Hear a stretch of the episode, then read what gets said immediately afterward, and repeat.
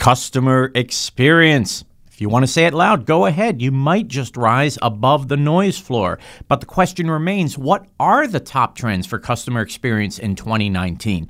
To get to the bottom of it, we have Karim Toumeh, Vice President of Marketing for Kiran Analytics, a Verint company. Welcome to BAI Banking Strategies, where each week we'll focus on the key issues facing financial services leaders. We'll bring you objective opinions and actionable insights that will help you power smart decisions. I'm your host, Lou Carlozo, the managing editor at BAI. Come on in. Thanks for tuning into the podcast. A wonderful 2019 to one and all. And today on the podcast, we have Karim Toumeh, Vice President of Marketing for Kiran Analytics, a Verint company. He brings more than 25 years experience in marketing, product development, and management with enterprise software products. He has deep technical knowledge in modeling, simulation, content management, search, and semantic technologies. Karim, welcome back. Thank you, Lou. Thanks for having me. Before the podcast, we were talking about three major takeaways for 2018 that lead into 2019 in terms of customer experience. I thought they were fabulous takeaways. Start with the first one that you want to share with the listeners. As a consumer, I'm interacting with my primary financial institution in multiple channels and touch points. And so my customer experience is defined by the quality and consistency of all my journeys across all channels. It's critical to provide high CX in all the channels, whether they're digital or physical. But which channels have the greatest impact on customer experience? Well, according to a recent 4C Experience Index banking report, branches and the mobile app score the highest in terms of CX ahead of desktop, web, contact center, and chat. So Given all of that, my first takeaway is that if you want to improve customer experience, first focus on in person interactions in branches and the mobile app. The subject matter of the second takeaway couldn't be more important, especially for banks and financial services organizations that want to be leaders in customer experience. Tell us about that. Sure. Digital channels, you know, technology defines the customer experience. In contact centers, technology and staff play somewhat equal roles in CX. In branches, though, CX is primarily driven by the frontline staff. And, you know, most consumers now don't visit branches very often, but when they do, their experience is critically important. Why? Well, first of all, the number of in person interactions are limited. Therefore, the quality of those face to face interactions become more important. Secondly, more than half of the customer journeys that start in digital or contact center, guess where they end up? They end up in a branch with an in person interaction. And then finally, poor branch experience, which may result from long wait time, or uh, staff not being knowledgeable is cited as the top reason why consumers would consider switching their primary bank. So, bottom line, Lou, a great in person customer experience delivered by an engaged employee increases customer loyalty and the likelihood of referrals. And it also decreases operating expenses and the likelihood of customer churn. And so that leads to the bottom line, which is? The bottom line is a great in person customer experience delivered by an engaged employee increases customer loyalty, it increases the likelihood of referrals, it decreases operating expenses, and decreases the likelihood of customer churn. So, if you want to be a leader in CX, you have to be a leader in workforce engagement and productivity in your branches. Now, I believe that technology and fees are not as unique and sustainable differentiators as the frontline team members. And not many banks can come out and say that their associates are their greatest differentiator. But I can assure you, Lou, that Huntington National Bank didn't receive the JD Power Customer Satisfaction Award five years in a row without a highly engaged and productive workforce. By the way, in one of your recent podcasts, you had a guest who talked about the benefits of gamification for engaging employees and developing talent. That's right, John Findlay, the CEO of Launchfire. I think that's a great idea. Digital learning platforms with interactive digital training, simulation, and gamification, these are fantastic tools for not only developing a digitally savvy workforce, but also great for building continuously learning organizations. Take Royal Bank of Canada. They received Celent's Model Bank of the Year award in 2018 with their digital activation strategy. How did they do it? Well, they trained and equipped their team members with demos that help branch and contact center staff to show digital capabilities using assisted demos. And then ultimately, these demos become available to customers for self service learning.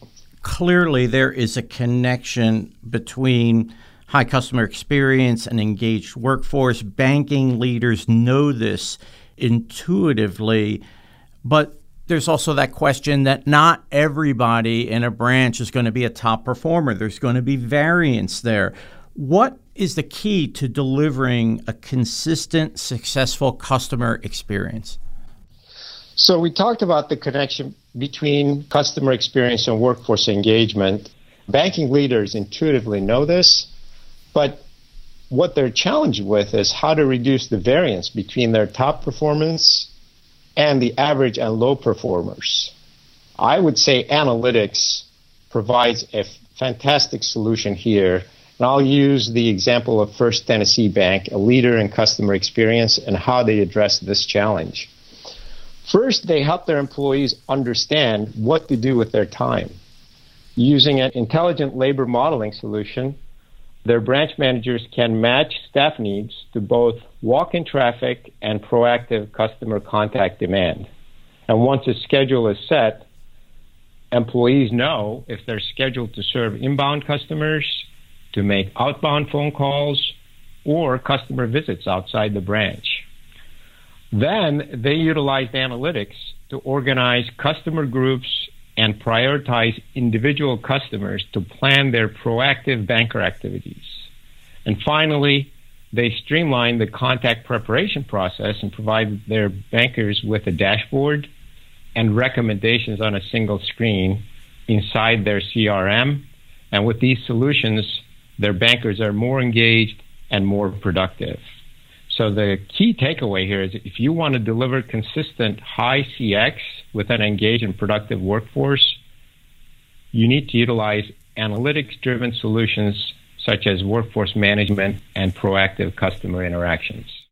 And so finally, I hate to break this news to the listening audience, my crystal ball is broken. so I don't have any way to make some good predictions for 2019, but I am told you have some very strong feelings about things that we can look at in 2019 that'll be big news. Share those with us. So clearly, customer experience is one of the top transformation initiatives.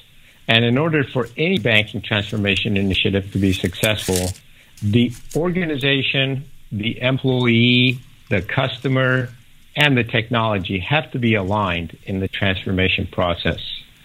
So I expect that executive commitment and continued support will be there to ensure the positive impact of CX to the bank in terms of revenue growth and operational efficiency.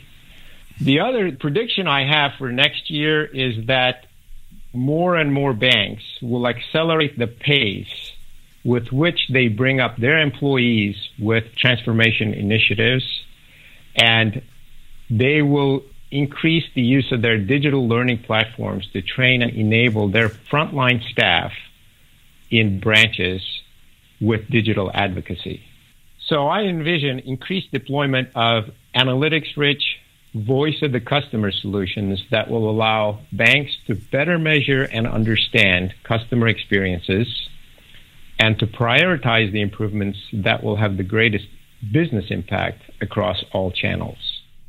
We go from the voice of the customer to the voice of the expert. We are so glad you were able to make time to come back. Karim, thanks for being here. You're welcome. Thanks for having me. Karim Toumeh is Vice President of Marketing for Kiran Analytics, a software industry veteran, and out there to connect with on LinkedIn. And here are three key takeaways from today's podcast. Number one, the quality and consistency of all journeys and across all channels is crucial, and mobile apps and branch visits score highest in terms of customer experience. That's ahead of desktop, web, contact center calls, and chat. So be sure to focus major attention on branches. Number two, in branches, customer experience is driven by frontline staff, and customer interactions are more important than ever, especially since branch visits are down. Poor branch experience, long lines for example, represent a top reason why people leave a bank. But a great customer experience increases loyalty and reduces customer churn. And number three, analytics holds the key to bridging workforce engagement and superior customer experience by creating distinct customer groups, for example, to maximize banker productivity. Driven by smart analytics, workforce management, and proactive customer interactions go hand in hand.